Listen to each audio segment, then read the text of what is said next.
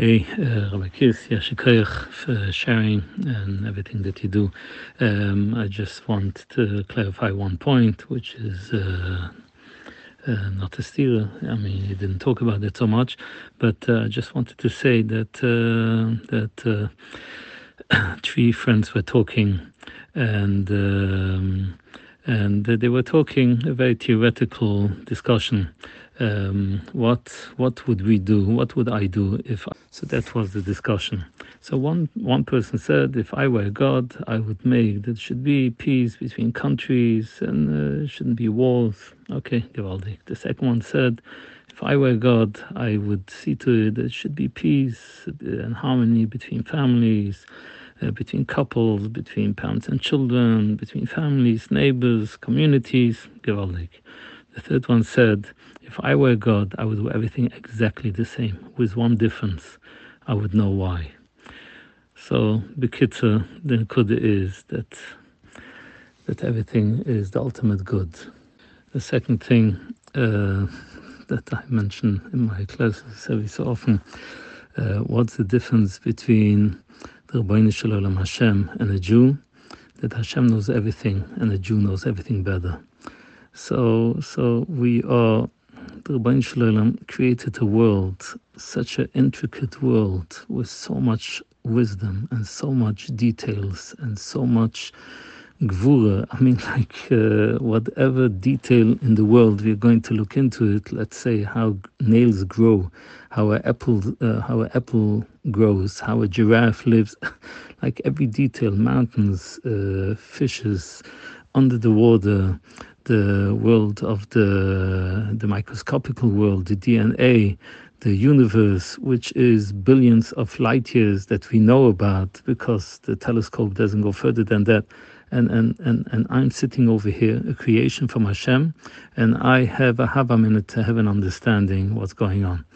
Okay, so so once something something happened, and I went to speak to Adam Gadol, like uh, like how do we have to deal with it? Uh, it can it can be that uh, it can be that it is tikkunim for for gilgulim. We are all we are not fresh neshomas. We are all gilgulim, and we all have a tikkun that we have to do. So we have to be misake in different things. We have to fix different things, and maybe because of that, we have to go through different things.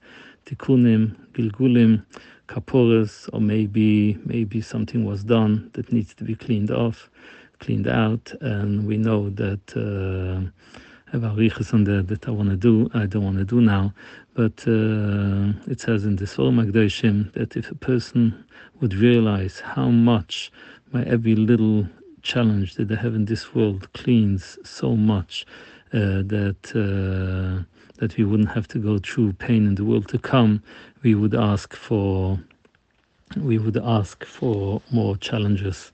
We shouldn't, but uh, so there's a beautiful story about that, but uh, we'll leave that for a different time.